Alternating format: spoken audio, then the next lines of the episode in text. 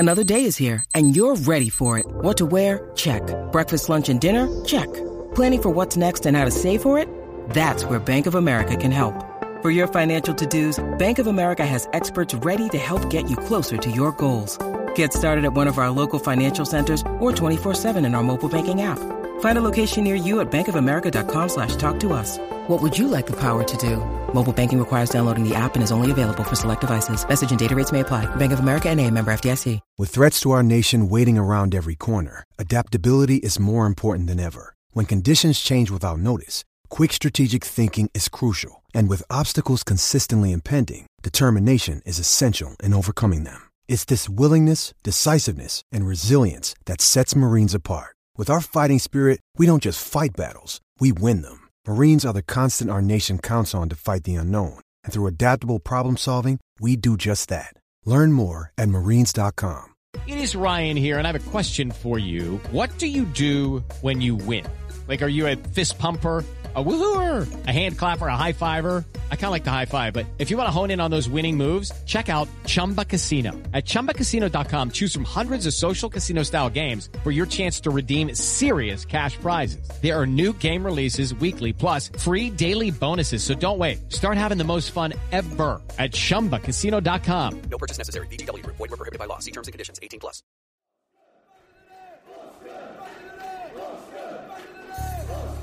Adam Smith, long ball, looking for Solanke, holds off the defender. Dom Solanke's got space here. Has he got support? He has, and the ball is in the back of the net from Arnaut Danjuma, and the flag stays down.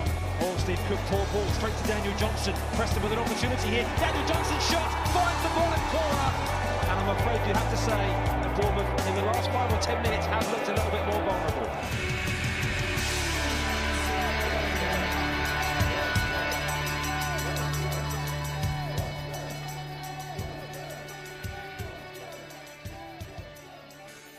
Hello and welcome to episode 116 of Back of the Net, the AFC Bournemouth podcast.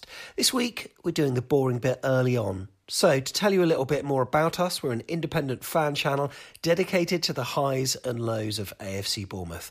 We produce 10 hours of unique content each week via our podcast, YouTube channel, website and social media streams.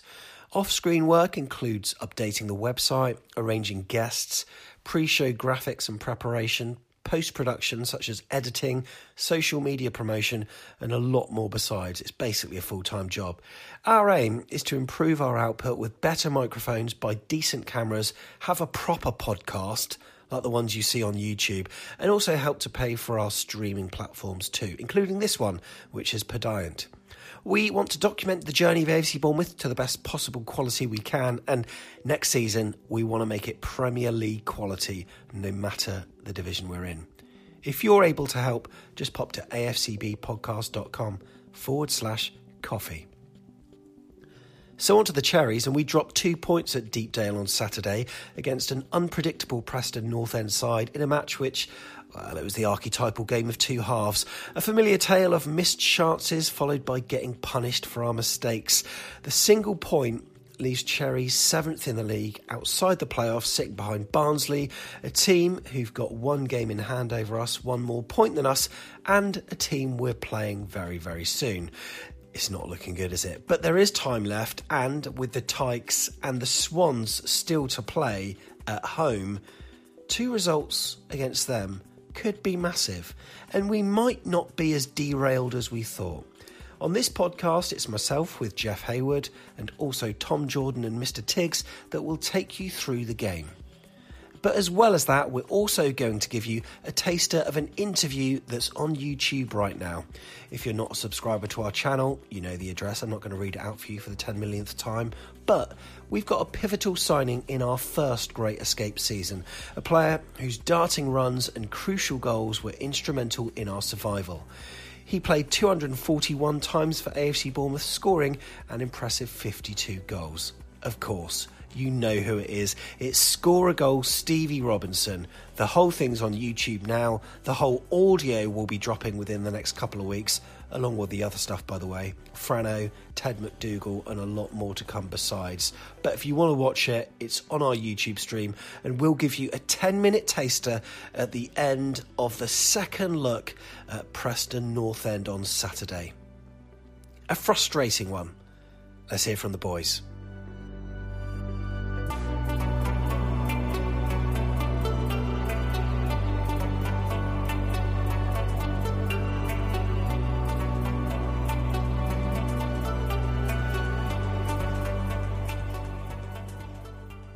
With me to discuss it, we've got pod regular Jeff Hayward. Jeff, how are you?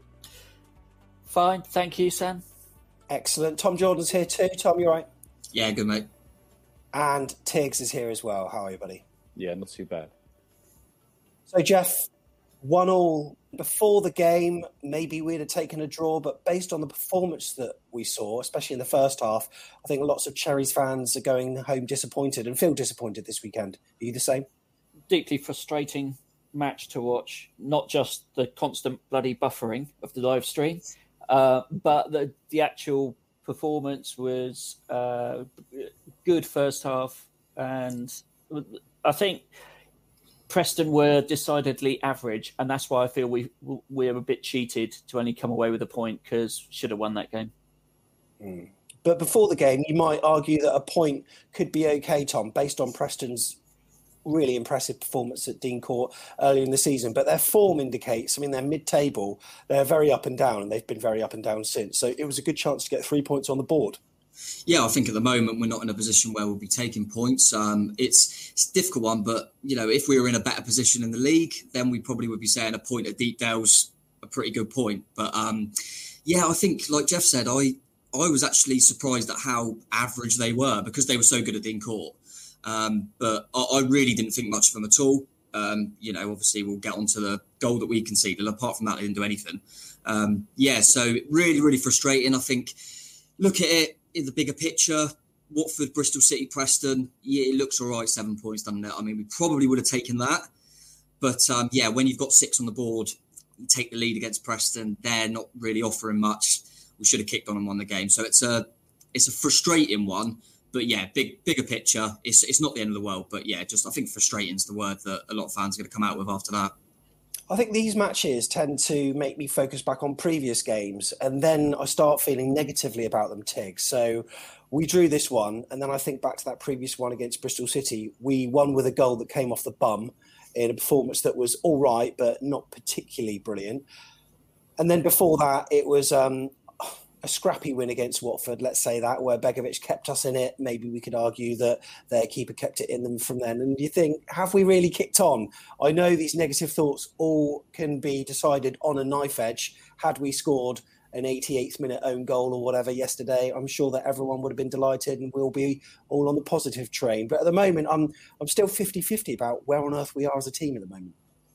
I think it's difficult for us to kick on.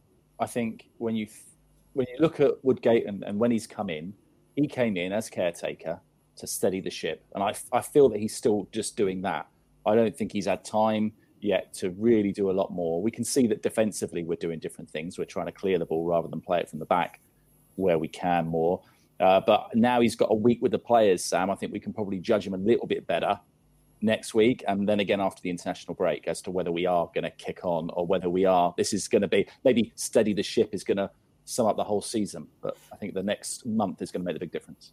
Do you know what, Sam? This is a time full of cliches. You know, every player that is coming up in front of the press is saying, "Take one game at a time." You know, 7 points out of 9 in a tough week's not bad. The problem is, as fans, what we're seeing is all the other teams, right? 2 96-minute penalties, dodgy penalties for Swansea to win games. Yeah. Who'd have thought that? Reading winning again. Watford winning, Barnsley on 7 straight wins. And here we are sort of getting a point where we should be one of those form teams that you think we should be talking about 3 wins in a row. And instead we're talking about 2 wins and a draw. And that's what's deeply frustrating. For me, it doesn't feel like at the moment we deserve to be in the playoffs. I mean, I know we're not, but if we did make it at the end of the season, Tom, It feels like so many other teams have had this kind of run. I mean, Barnsley, so impressive. Watford, obviously, have had their runs. But Bournemouth, we've not really done it consistently all this season. So it wouldn't be incorrect for us not to be in the playoffs at the end of the season. No, I think you end up where you deserve to be. So we'll see what happens come the end of the season. But Yeah, I mean, I suppose you can look back and say that start of the season where we went on, yeah, there were too many draws, but we went on a massive unbeaten run, didn't we? The most in the country.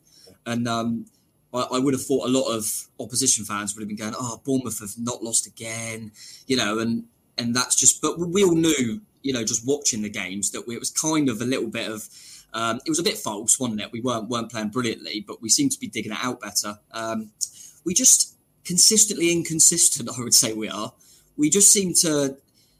Just every game, I'm not really sure what we're going to do. I would almost argue some of the games where I think we're playing better, we're not winning.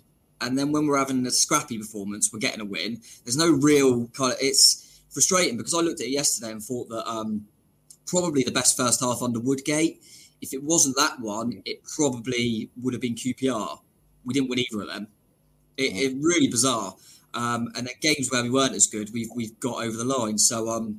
yeah, it is a weird one, but we all saw it yesterday. It felt a little bit inevitable when we just couldn't get that second goal, and that's been a constant throughout the season, I think. So 2:00, teams came out, Tigz, unchanged for the third game in a row. Same 11 that have played 3 matches in 7 days and a little bit. Did that surprise you? Because it really did with me. I thought he'd make some changes. Oh, yeah, definitely. And he did speak after the game about some of the players that weren't in the squad, so... Billing wasn't in the squad and Norrico because they'd had knocks very recently in training. So potentially, I think they were the two players that I was thinking that he might bring in. Certainly Billing. But on the other hand, I thought to myself, well, that's good because he's left it consistent. As long as you're trying to keep those players on the pitch fresh by using the substitutions that are available to you, then that's going to be absolutely fine. I'm sure we'll get to that later. Jeff's deep in thought about that. So anyway, it all started 3:00. Fake crowd noise inside the stadium. There's been a few places that have done that this year. As a player, Jeff, do you think you'd prefer that, or would you just prefer the raw silence? Well, as a player, I've always been used to raw silence when I've been playing. So I would have found that very off-putting yesterday. You know, I don't know what the players make of it. Does it make a difference? I mean, on that first half showing, it didn't make a jot of difference. And, yeah, like I say, I was wondering, did the players feel like we used to on Sunday league matches? You know, do they feel like that when they go out now? I didn't hear the sarcastic slow clap at any point. That's what I'm used to. I tell you what, though, Bournemouth fans wouldn't have been slow clapping after what was a very energetic first half in general, but... Once again, Jeff, we get into these incredible positions, but the final touch is lacking. There's always an underhit pass or an overhit pass, or we're just not finding our teammates. And as a result, attacks break down, Preston can clear. We did score, of course, when we scored, but there were so many amazing opportunities and some fairly good build-up play, but the final product wasn't there. We had some good chances. There were also... times where it seemed easier to create a chance than to muff it up, and we kept muffing it up. You know, there were simple 3-yard passes to the overlapping fullback, and it happened on both flanks. You know, Junior was guilty of it, Arnie was guilty of it, where they just either totally overhit it, underhit it, misplaced it. It was easier to make the pass and to create a chance. So that was really frustrating to watch. The actual chances we did create, Lloyd Kelly had a cracking effort. Keeper Everson made a great save, and I thought Arnie was very unlucky with probably our best move of the match, where he flicked it in at the near post and the keeper made a point-blank save. So, yeah, there were some good opportunities that we failed to create. Junior falling over when it would have been easier to have a shot and score again. And what is it with us? Why do we seem to play better against teams that are above us than those teams that are beneath us? Looking at the teams where we've dropped points this season in the bottom 12, Preston, you know, we've got 1 point out of 6 against Preston, 0 points out of 6 against Wednesday, 1 point out of 6 against Derby. QPR 1 point. Yeah. QPR 1 point out of 6. What is it? And it's not that we play badly against those sides. You know, we play well. We have a lot of the ball. We're in this frame of mind where football is a game not measured on who scores more goals. It's on who's actually got the ball more. And if we're winning the league by a country mile, if you did it that way.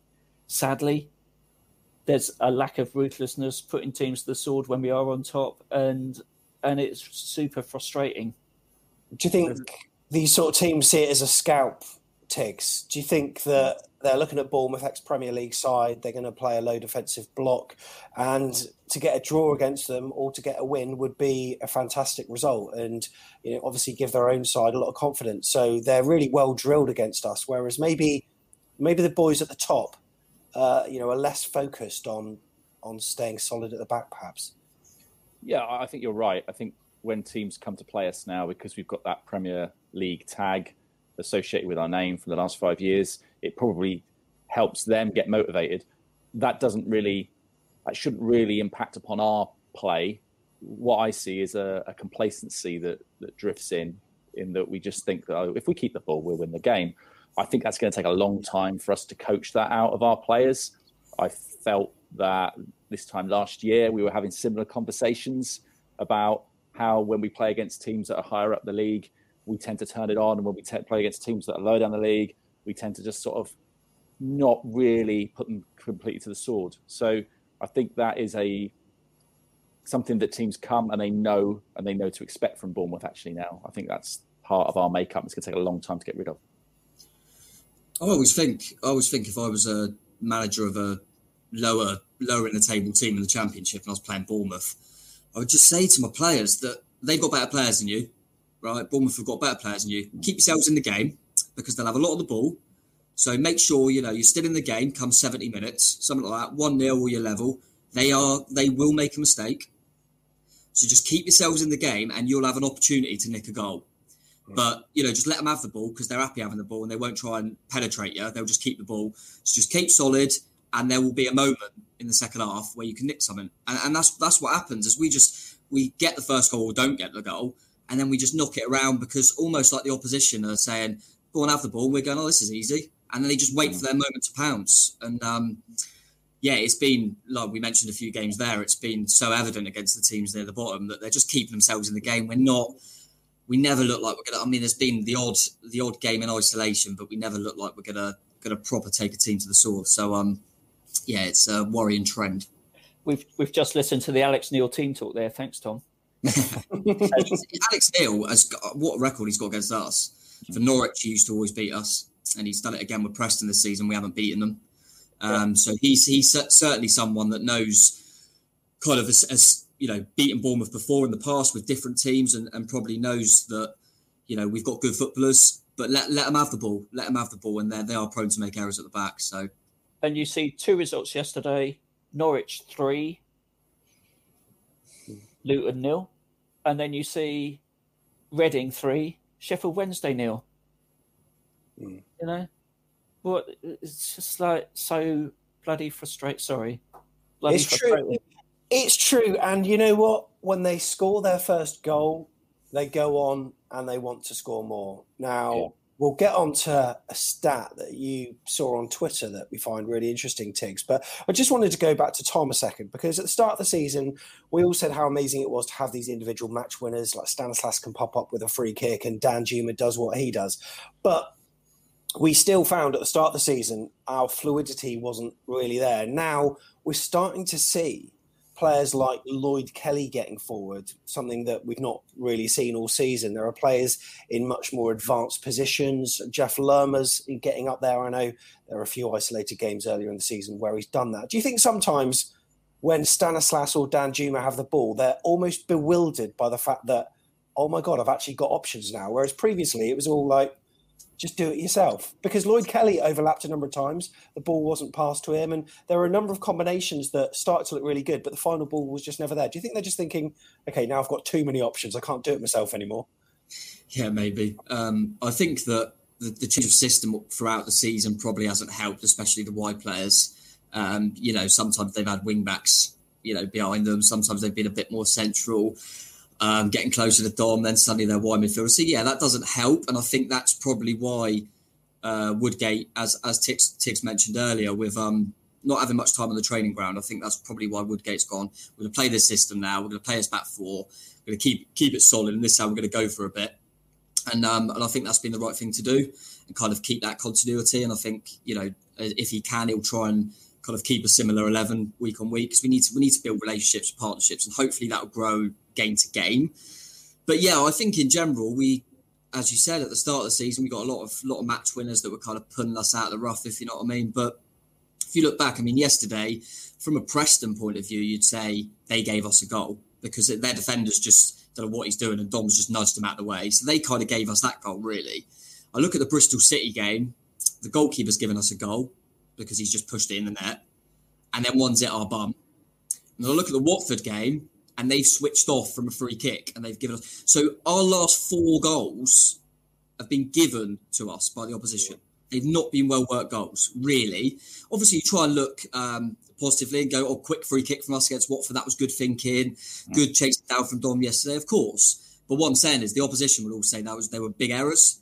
We're not creating anything ourselves. They're all them goals. There isn't many, 4 goals in the last 3, okay? They've all been gifted to us, and that's my concern. We're not really creating anything ourselves. So we can talk about us gifting teams goals, but I don't think we've really making things happen for ourselves. I think opposition have gifted us goals as well. So that's the concern, is we're not creating an awful lot. Having said that, I will say that I think Preston's man of the match was probably the goalkeeper yesterday. So that's got to be taken into consideration as well. I think he had a great game. So in the first half we had, Lloyd Kelly with that shot, and that came after a crunching Lewis Cook challenge set up Danjuma to put in Lloyd Kelly. And then later on in the half we had some nice little triangles between Adam Smith, Stanislas and Lewis Cook. It seemed like they had the ball for an eternity on the right apex of the box. Didn't do anything with it, but it looked good. Also Danjuma, he cut inside an awful lot and played the switch flanks. I think one of them ended up with Adam Smith having a shot which was deflected and easily saved. And then we finally do score. And we've talked through the goal, as Tom just alluded to there. Solanke hold-up play, threaded it through the eye of the needle. Not so much, because there was an easy pass there, really. And Danjuma finished well. So from that point, Tigz, you're thinking, let's crack on. Mm-hmm. But there's a particular stat with XG, something that I don't really understand. Do you know much about it? And can you explain what happened once we did score? Because we didn't push on, did we? Well, like Sam, it's not my strongest area of football knowledge. But Tom and Jeff tried to explain it to me a little bit before we came on air. So we're looking at the expected goals, so the opportunities that we create. And this was shared by Chris, AFCB, on Twitter. And I spotted it. I thought, that's brilliant. So you can see there, that dot there, that's the goal. And if you're listening to this in your car, you can't see this picture, but there's a dot on the screen. It shows us where the goal is scored. And the graph before that is going up, up, up, up, up to meet that dot. And then all of a sudden, it just kind of starts to level out. And this starts to show us now that actually after we scored that goal, our creation of chances kind of dries up. Goal scored. We, stall, I guess? And maybe that's the story of a few games for us. I mean, Tom said there about us actually not really creating that many chances from which we then score from. You can see why we're relying on a bit of luck from a mistake from another team, really, to score our goals. And that graph just exemplifies what I remember football under Sven Goran Eriksson for England to be like. Once we'd scored, we would just sit back.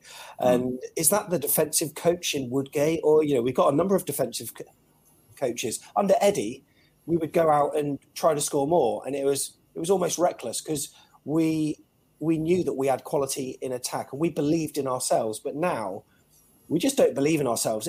Could it be a confidence thing, Jeff? Yeah, it could easily be. In fact, I think it is a combination of several things. I think there's a conservatism about the setup that we've got at the moment, conservatism about where the players want to play football. They want to play in front of the opposition all the time instead of getting in behind them enough. Interestingly, the fullbacks are overlapping more with a back 4 than they did with a back 5, which is bizarre when you think about it, because they should have had that freedom with 3 centre-halves behind them. But what in fact's happening is that Pearson's sitting there and covering the fullbacks in a really selfless way. So they're bombing on and they're unleashed. The trouble is the Danjuma and Stanislas, and I'd put Lerma and Lewis Cook. You know, they all want to play perfect flipping football, where you score the dream goal by passing it into the net from a yard out. And against the teams that we're playing, and the pitches that they're on, you know, you can't play perfect football on that pitch yesterday. You see that bobble that Lewis Cook had to deal with when he's got the dream chance to hit one from 20 yards out. And that is what the pitches are like. You cannot play perfect football. Instead, the coaches are trying to get them to play percentages football, overlapping fullbacks, get the ball in the box, anything can happen. And we're just not doing enough of that to create goals that, you know, the defenders of Championship sides are not as good as Premier League sides. So if you do that, chances are that will cause more problems for a defence than playing in front of them where they can see it all and it's easier. And I just think the coaches are struggling to get that across the players. The players are a bit lacking in confidence, so they all want an extra touch all the time. You know, they don't play quick enough one-time passes. Pitches aren't that great, so you can't play great football. Pressure of we've got to win this game, so let's just sit on it now because we've done it. You know, players are just averse to taking risks. I was going to say something. What you said earlier about little triangles.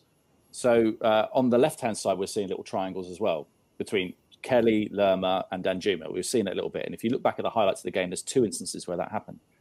There's another point in the game which I found really interesting, which is a bit like what Jeff said. I think Lewis Cook took a shot. And he could have put it out wide. But some of our players are now not doing that because the ball from wide doesn't come in. Or if it does come in, it's terrible. So it's almost like, for me, I wonder if sort of our players who play in the middle, I think themselves, I don't want to do that because last time I did that, the ball didn't go anywhere. So I'm just going to have a shot. So, yeah, it's difficult, isn't it? I think you're right. I think it'd be better if we could get a ball out wide. But the balls that come in from out wide are... That's true. Really, really good point. And I wonder whether Stacey might be a better player in this system than Adam. He's just got more drive to get past the opposition fullback and pull it back. And you know, the goal against Burnley was a classic case in point. I think Kelly yesterday was actually one of our best attacking outlets. Probably the 50 or 60% of the chances we got came from that left hand side and from Kelly putting it in from the left flank. I think I've seen a lot of Adam Smith recently, which seems, you know, the more his career's gone on, I almost think he's better without the ball than with the ball. That driving run he did in one of our previous matches where Philip Billings scored it, I can't remember who that was against now, where he won the ball, he fed Sam Surridge, and he just bombed up the pitch. He overlapped, the ball was put in, and it met Phil Bill. And he's better without it now. So many times yesterday, the ball came over to his side and he gets on the ball and he does a little burst and then he just cuts back and he just stops. Mm-hmm. That's right. And that I'm finding really frustrating. I don't know why we always think it's better to play in front of them than try to put in the ball behind them or put in an early cross, because we've seen how successful that can be. And what also frustrates me is the ability to take men on. That, you know, Danjuma does it. There's not many other players that seem to have the confidence of doing it anymore. And it's almost like when a player on the left-hand side, say Junior Stanislas or Lloyd Kelly was there a few times, when you've got someone in front of you, it's almost like, okay, there's someone there. I can't go past him. Let's go. You're back into midfield.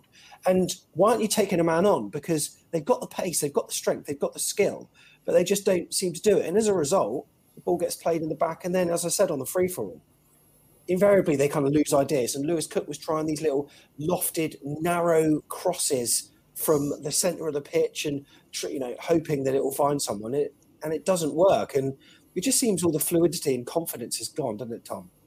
Yeah, no, and I think confidence is the key word here. I'm just thinking when I've played football, and when you play and you're full of confidence, you kind of go to beat a man, you try and get a nice ball in the box, and if you're on a bad run or whatever, you get the ball and your first thought is just play it safe, don't lose the ball, and I feel like virtually everyone, bar Danjuma, but he almost goes completely the opposite way and frustrates us through that. But I think because Danjuma is quite an arrogant, confident kind of character, which is fine by me. I want my attackers to be a bit selfish. I think all the best kind of attackers are selfish in a way.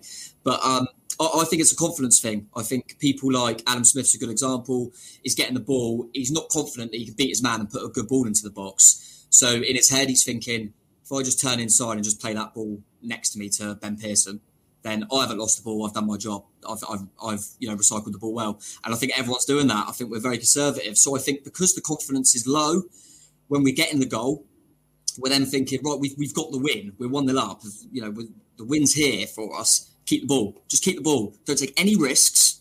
Don't be brave at all. Be very, very safe and just keep the ball and we'll win this game 1-0. And that's what's going to happen. Unfortunately, teams are pressing us and we've still got that error in us. And then suddenly we're chasing the game. And I also feel like probably we'll get into, I felt like it's difficult because we haven't got the best options, but I thought we could have changed it a little bit earlier yesterday.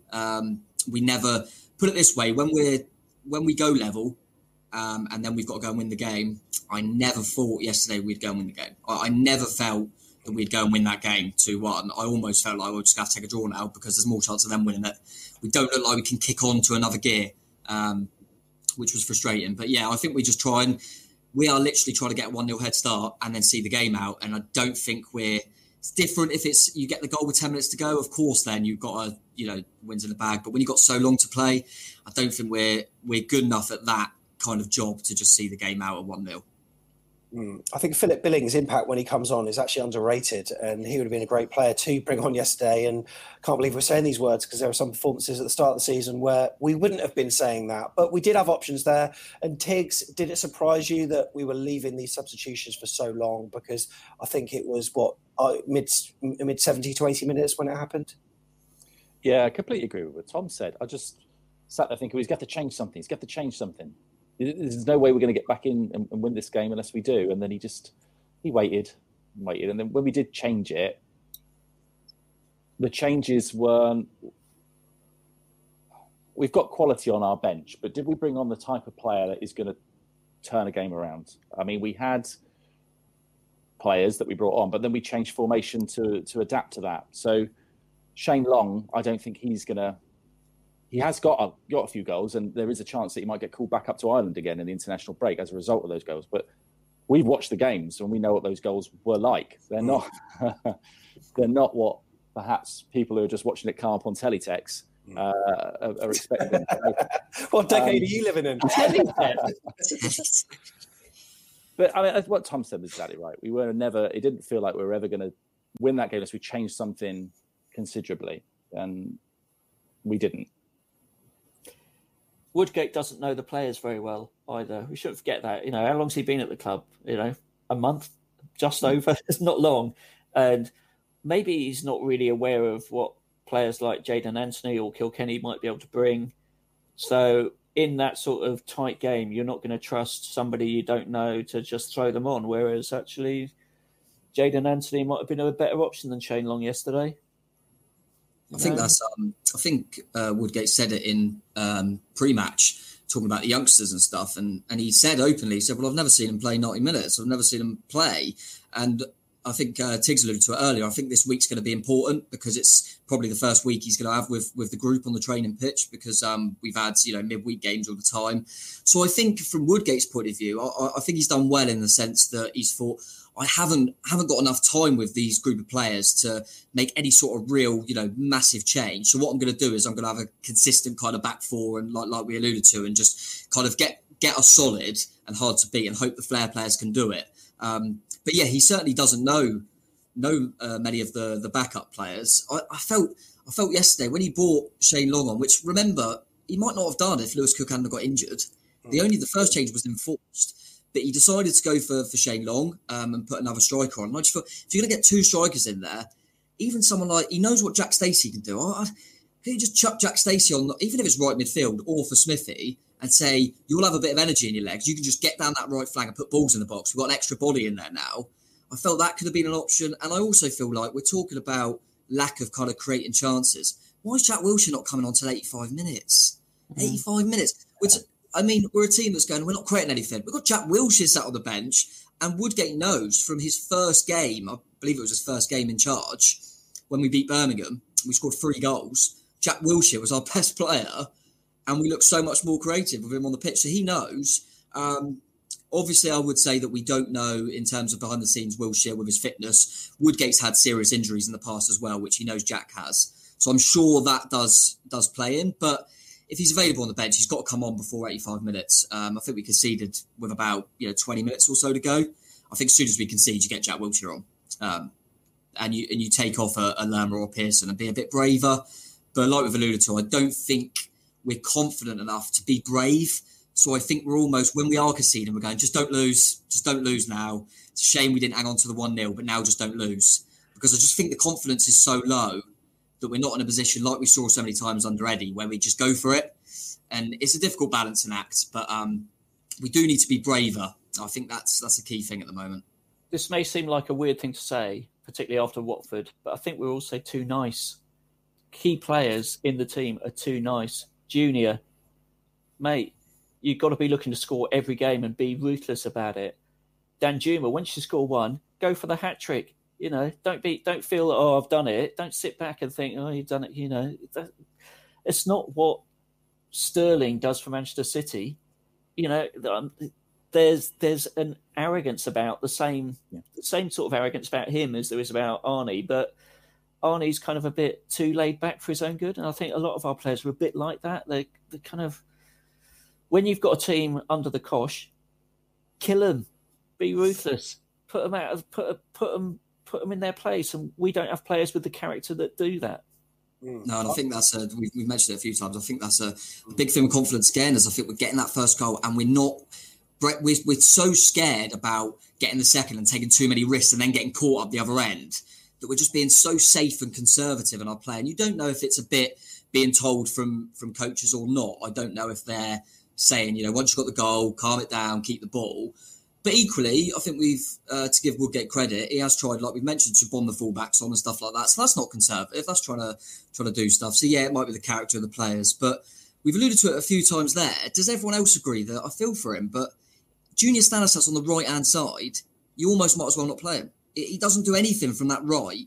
I appreciate why he's playing over there, but he's so ineffective from the right. I would almost think, just play Stacey and obviously we haven't got Brooksy available at the moment. Just play Stacey and Smith as a pair down the right, maybe. But it seems like he's a completely different player when he's on the right. And we know that he can pull out a bit of magic from nowhere. I thought it was very evident yesterday that when we needed a goal, we decided to take him off. That said a lot about his performance, because you normally just leave Junior on the pitch, and we decided to take him off. And I don't like him on that off that right. I really don't. No. We never see him switch either, do we? No, why don't we switch it down again? Yeah, I agree. Sometimes he's over there when we got a set piece, but other than that, he's always penned to that right flank. And you might be right, Tom. And why not you Stacey and Smith as a pairing? Because Smith doesn't bomb forward as much as he does anyway. He always likes to turn back, and Stacey, we know how good he can be. Maybe a 4-4-2 is the solution. Put Danjuma up top with Solanke, and then put Stanislas on the left. So then we can accommodate everyone. Then obviously, there's a centre midfield to think about, and I don't know what we would do with that, but people were talking about on chat last night. What do you do, Jeff? I'd be inclined to play a winger who's actually capable of crossing the ball on that right-hand side. Maybe Riquelme might be the player. I mean, I haven't seen enough of him to know whether he could do that, but I agree, it doesn't work with Junior. The problem is I think Brooks looks like he's coming back to fitness, so we'll probably end up with Brooks playing there and maybe drop Junior or Danjuma or Lewis Cook, or maybe play Junior in that Lewis Cook role to be a bit more creative as a 10, if that does happen. You mentioned the word set piece there, Sam. Yeah. Can we just talk a bit about set pieces? Yeah. There's actually seems to be a bit more thought going into some of them. We've got the old England 2018 World Cup formation, which keeps appearing in the corner. Yeah. Sort of routine. I'm not sure that's working. Maybe rethink that one.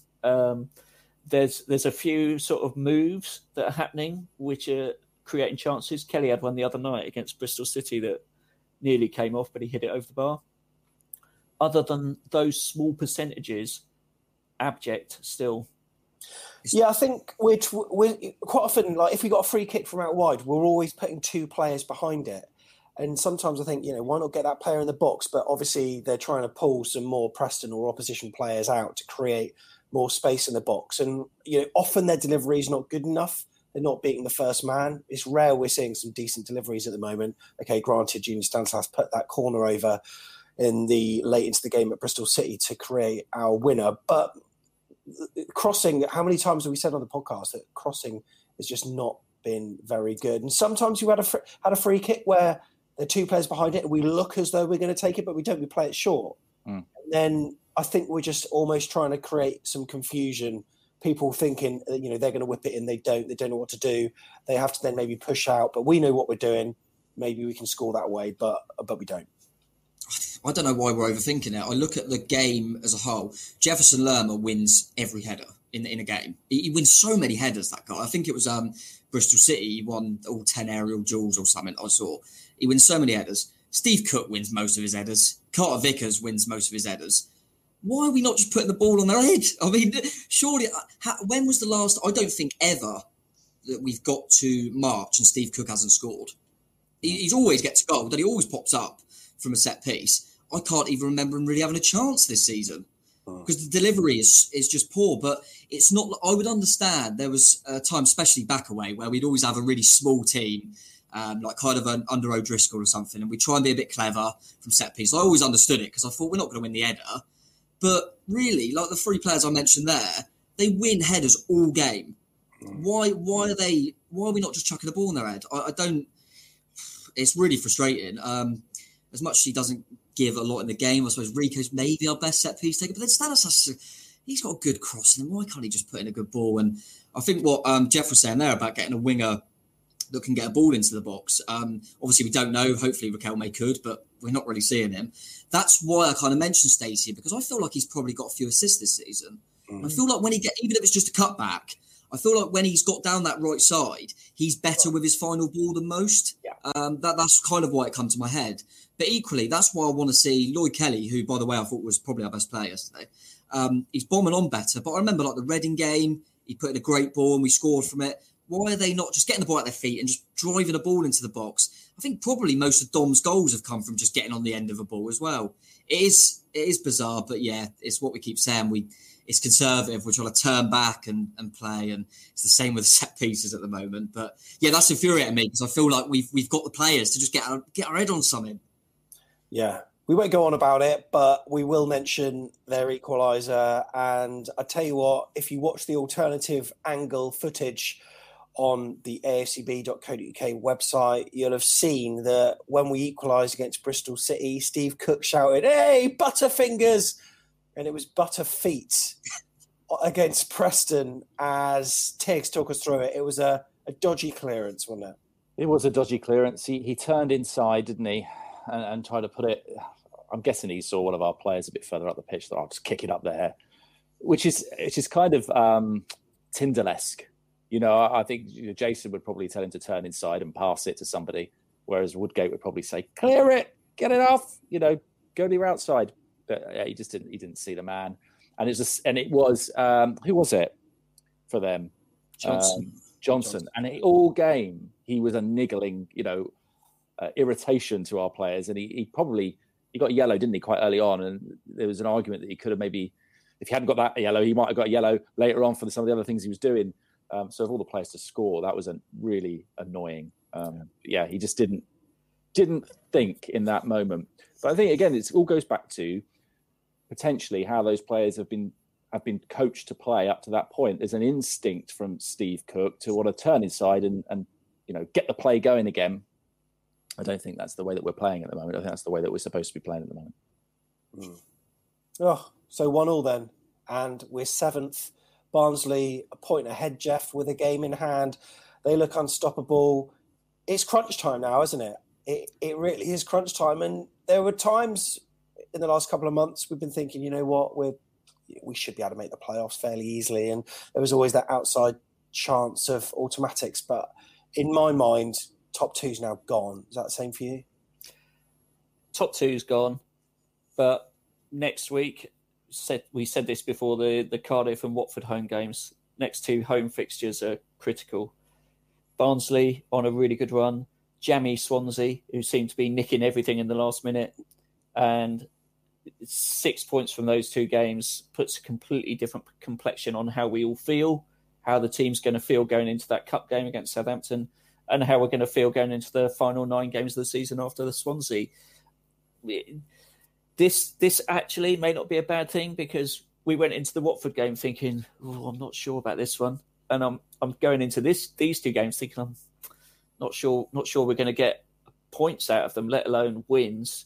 Maybe that's the sort of motivation that motivates these players. It worked in the Watford game. You know, we had the best team performance we had all season.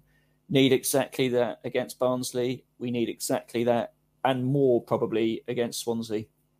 Perfect games for us, in my opinion. The way we're set up, we keep talking about how we struggle with these teams with like a very defensive mindset, and we struggle to break them down. And then when we come up against teams that were on a bit of form and were feeling a bit better about themselves and wanted to attack more, Bristol City and Watford, we got 6 points. I think it's the perfect game. I think Barnsley are on fire, which I think will obviously make it difficult, but it will mean they'll probably be a bit more open because they'll be confident.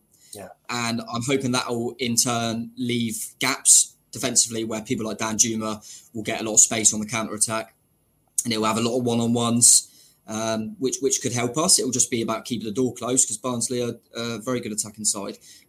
It's making me look good, because as much as I said that we'll win the league, which is probably not making me look good, I think halfway through the season I said, I've got a slight feeling that Barnsley might have a run, because it's a really weird one. I keep saying it. We beat them 4-0, but I thought they were really good. And they're a young, hungry side, and I'm hoping that if it's us two fighting it out for the playoffs, for example, I'd like to think a little bit of experience might help us. But I genuinely think it's a good game for us, because I just feel that they will be, as long as we keep the door closed, I think they'll be quite adventurous, and I think we'll find some gaps. But it's going to be a difficult one, but. I'm quietly confident. I don't know why. Oh, mate, you're always mate. If you think about it, though, if we did get 2 wins, I mean, we did it against Watford, against Bristol City. If we did get 2 wins, then we're looking at these 5 games that we've just had, thinking a return of 13 points out of 15 is excellent, Tom. Exactly, we're on our way. We got to keep looking at it like that, and we kind of like 2 games and see how we go, and just kind of, Woodgate's very good at saying, it's the next game, and that's what we got to do. You've got to take it in isolation, because it looks like we mentioned, it looks good the last 3, but take it in isolation, we should have won yesterday. So it's a big couple of games, big couple of games. But I'm hoping that, like I say, it will be a nice fixture for us in a weird way. But they're a good side, so. But I think it's really important that we've got a week on the training ground for Woodgate. It's probably the first time he's had that. We haven't got a midweek game. I think that's going to be really good for him, and get the players fresh and get them recuperated, ready. So, I think, weirdly, as much as I think it's all about just plugging away, making sure we get in the playoffs, and then just turn up in the playoffs, because we ain't going to get second now, in my opinion. It's all about I think we're probably just getting the playoffs. And then once you're in the playoffs, anything can happen. It doesn't matter if you finish 3rd or you finish 6th. It doesn't matter. It's just them one-off games. And then, 3 games, hopefully, in the playoffs. And so anyone that gets in the playoffs, you can go up. So we could end up, players, say, Brentford, who come 3rd, for example, have been brilliant all season. We've been pretty rubbish. We've got just as much chance of them of going up. So just plug away, get in the playoffs, and somehow skank our way to promotion. Come on. That would be lovely. I don't know what the stats are like, Tigz, about teams that finish 3rd, 4th, 5th, 6th. I mean, usually it seems to be the ones that finish 3rd are more likely to go up, based on the fact that they've had great form and a lot of confidence. But there have been a few occasions where the team that just creeps in manages to get to Wembley. That could be us. That could be us. And fans might even be there. That'd be amazing, wouldn't it, if we could get there? Now you've said that, we'll end up going on an amazing run, finish 3rd, and then get beaten by Barnsley, who finished 6th, won't we? Now you've said that, Sam. It's definitely, the thing is, you look at the games coming up, and it's in our hands still. No one's going to go the whole rest of this season winning every game. So there is still a really good chance. You look at some of the teams we're facing the teams that are in the playoffs, a lot of them. still. And we play better against the top half teams because they play more expansive football, and we seem to get a lot more opportunities to score goals. So we're playing more. We can play more expansive football, and we can nick points after off the people who are around us. That is what we need. So it's still looking rosy in the garden if you don't look too closely.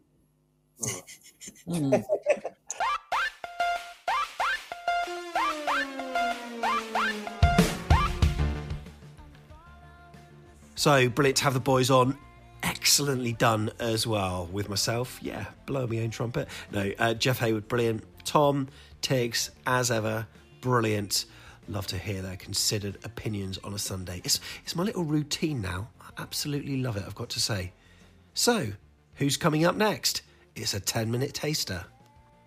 So like I said earlier, we got a player, a midfield maestro, who scored an impressive 52 goals for AFC Bournemouth. It was a player that was equally at home up front or as a creative midfielder. He was part of the Cherries Wembley team of 1998, plus, this is a big clue, he was capped 9 times by his nation of birth, Northern Ireland. Of course, it's Stephen Robinson, so here's a little tidbit of what he said, and he may have even applied for the Bournemouth job. And what about the other players that you played with? Who would you say was the most talented of them all? At Bournemouth, a lot of talented boys. You know, obviously Russell Beardsmore was a really talented boy. You know, you don't play for Man United if you don't have talent. And we've spoke about Fletch, and you know, you had Coxey. You know, on the ball, coming out with the ball was elegant. Jimmy Vincent, really really good player. Matty Holland, Matty out of everybody probably did Matty go on and do have the best career out of everybody. Matty was like a 6.5 out of 10 at everything. Matty didn't excel at anything. He was just done well at everything. He was good at everything. Didn't have some, he's a good athlete. He was good in the air. He had 2 good feet.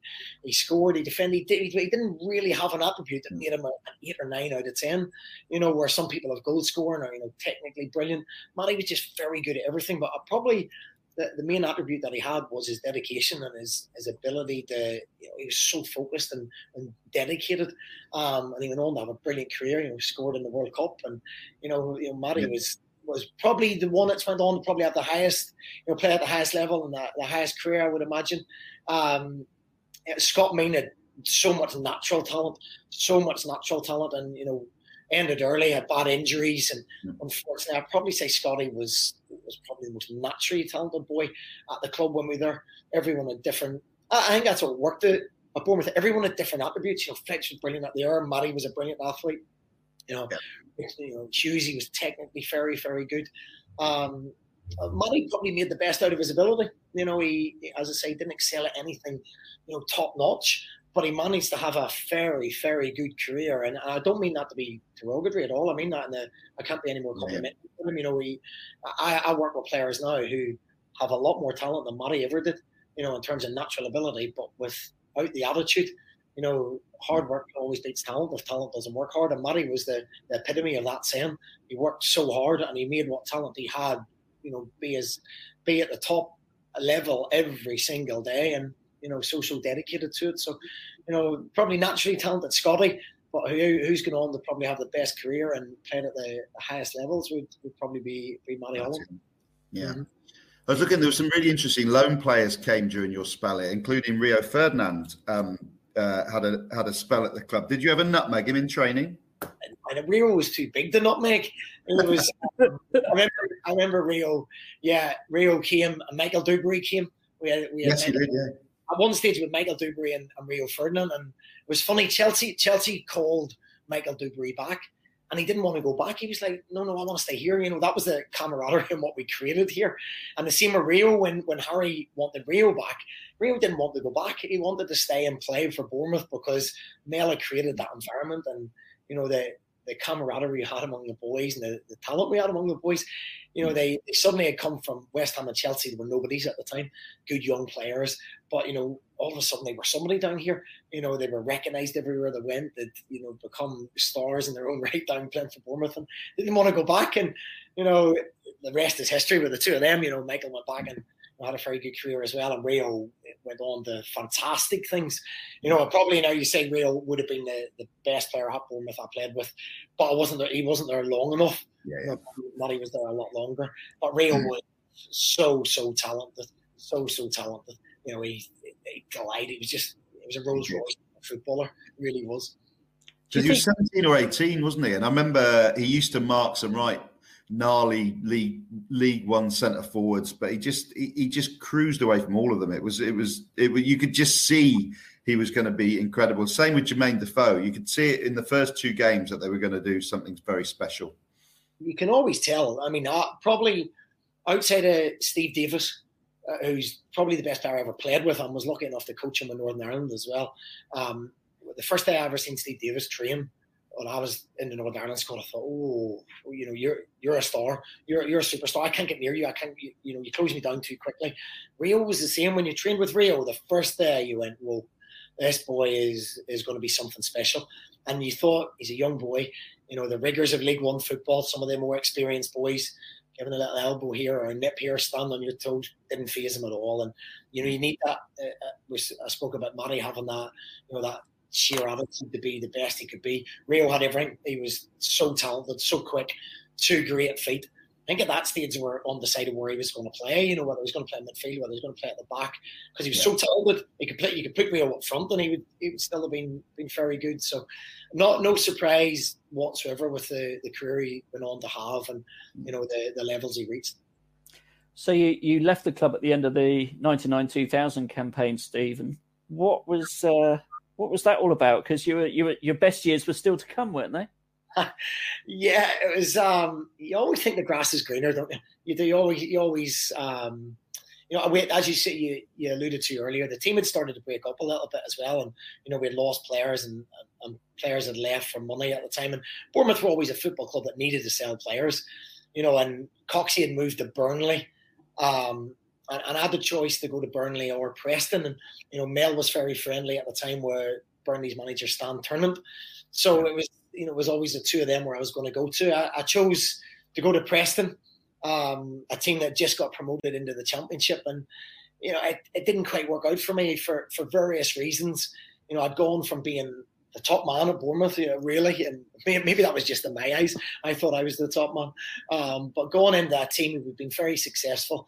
The midfield of Sean Gregan and Mark Rankin, they played every game.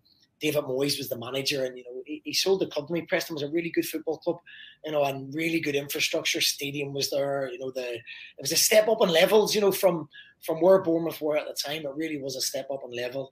It was a chance to play in the championship, and I managed to play 30 times there before I left. But I had problems with my back. I went there. I always had problems with my back throughout, you know, at an operation at Bournemouth, at an operation when I was 16, at an operation at Bournemouth, and another operation at Preston. I got back, I got into the Preston team, scored actually the game I came back, and then I'd done my ankle. And it was funny, I was up in Scotland, I'd done my ankle. I was a boy called Paul Hartley, who have since in management come across as well. But our game was cancelled through David Moyes' connections in Scotland, took us up to Scotland to play. And I got done in a friendly game just when I broke into the team, and I spent months trying to get to the bottom of it. And in the end, they found a small piece of bone that had stuck to the nerve in my ankle. So, you know, people hadn't believed I was actually injured, you know, and I just couldn't force my way on a regular basis into the team. So it was a club that was a brilliant club, you know. I know that I do regret going in hindsight, yeah, because I didn't play and I didn't kick on the way I should have. I felt I could have kicked on, and you know, I went on loan at Bristol City. As I spoke about, one of the first games was back at Bournemouth. And, Preston was a good club. It just, one of those things, it just didn't quite work out. But we actually got to the playoffs the year I went to get into the Premier League. So, you know, they just kept winning. They were on a roll. They had momentum. And it was really difficult to break into. And, you know, you lose a wee bit of confidence in yourself and your ability. And, you know, it's difficult. But I think experiences like that bode you very well for where I am now in terms of dealing with players' confidence and how to motivate them and dealing with disappointment, which is very difficult for the modern player. Wonderful. Absolutely loved it. So down to earth. And watch the whole thing on our YouTube channel now if you want. What an absolute hero. Stephen Robinson, although as Neil Young would say, he actually thought he was called Robbo Robinson for at least 6 months. You might want to watch the YouTube channel to find out why.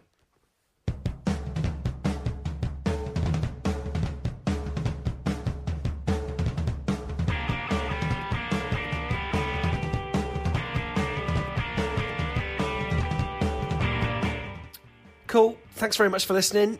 It's approaching crunch time, isn't it? Not many games to go, and we're going to be ramping up the content on this audio podcast. We will be dropping all of the interviews that we've not yet put on here. So if you've been missing some of them, don't worry, they will be here. Obviously, we're doing it to incentivise the fact that if you watch on YouTube, you'll get everything first. We've got some more interviews coming up as well. Gerald Krasner. Yeah. Do you remember him? He was like an evil overlord at the time, but he was actually coming to save the club. And, well, he was the guy in the press conference that apparently looked to the back of the room where Jeff Nostin modded. Did that actually happen? Yeah, we'll find out. And there are some more coming up as well, so subscribers to our YouTube channel will find out first who they are. So, yeah, no football midweek, nice little break, but we're back with a vengeance. There's a couple of crunch games on the way, and, just a small matter of Saints in the FA Cup, and Danny Ings might be injured. That's the result. Get well soon, Danny, but not before the 20th, hey? Up the cherries, and you've been listening to Back of the Net, the AFC Bournemouth podcast. Smith, long ball looking for Solanke, holds off the defender. Dom Solanke's got space here. Has he got support? He has, and the ball is in the back of the net from Arnaut Danjuma, and the flag stays down. Oh, Steve Cook, tall ball straight to Daniel Johnson. Preston with an opportunity here. Daniel Johnson's shot finds the ball at corner, and I'm afraid you have to say that Bournemouth in the last 5 or 10 minutes have looked a little bit more vulnerable.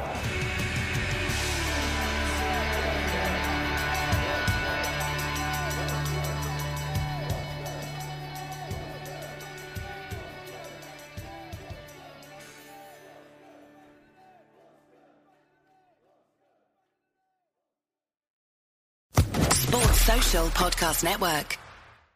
It is Ryan here, and I have a question for you. What do you do when you win? Like, are you a fist pumper, a woohooer, a hand clapper, a high fiver? I kind of like the high five, but if you want to hone in on those winning moves, check out Chumba Casino. At chumbacasino.com, choose from hundreds of social casino style games for your chance to redeem serious cash prizes. There are new game releases weekly, plus free daily bonuses. So don't wait. Start having the most fun ever at chumbacasino.com. No purchase necessary. VGW Group. Void where prohibited by law. See terms and conditions. 18+.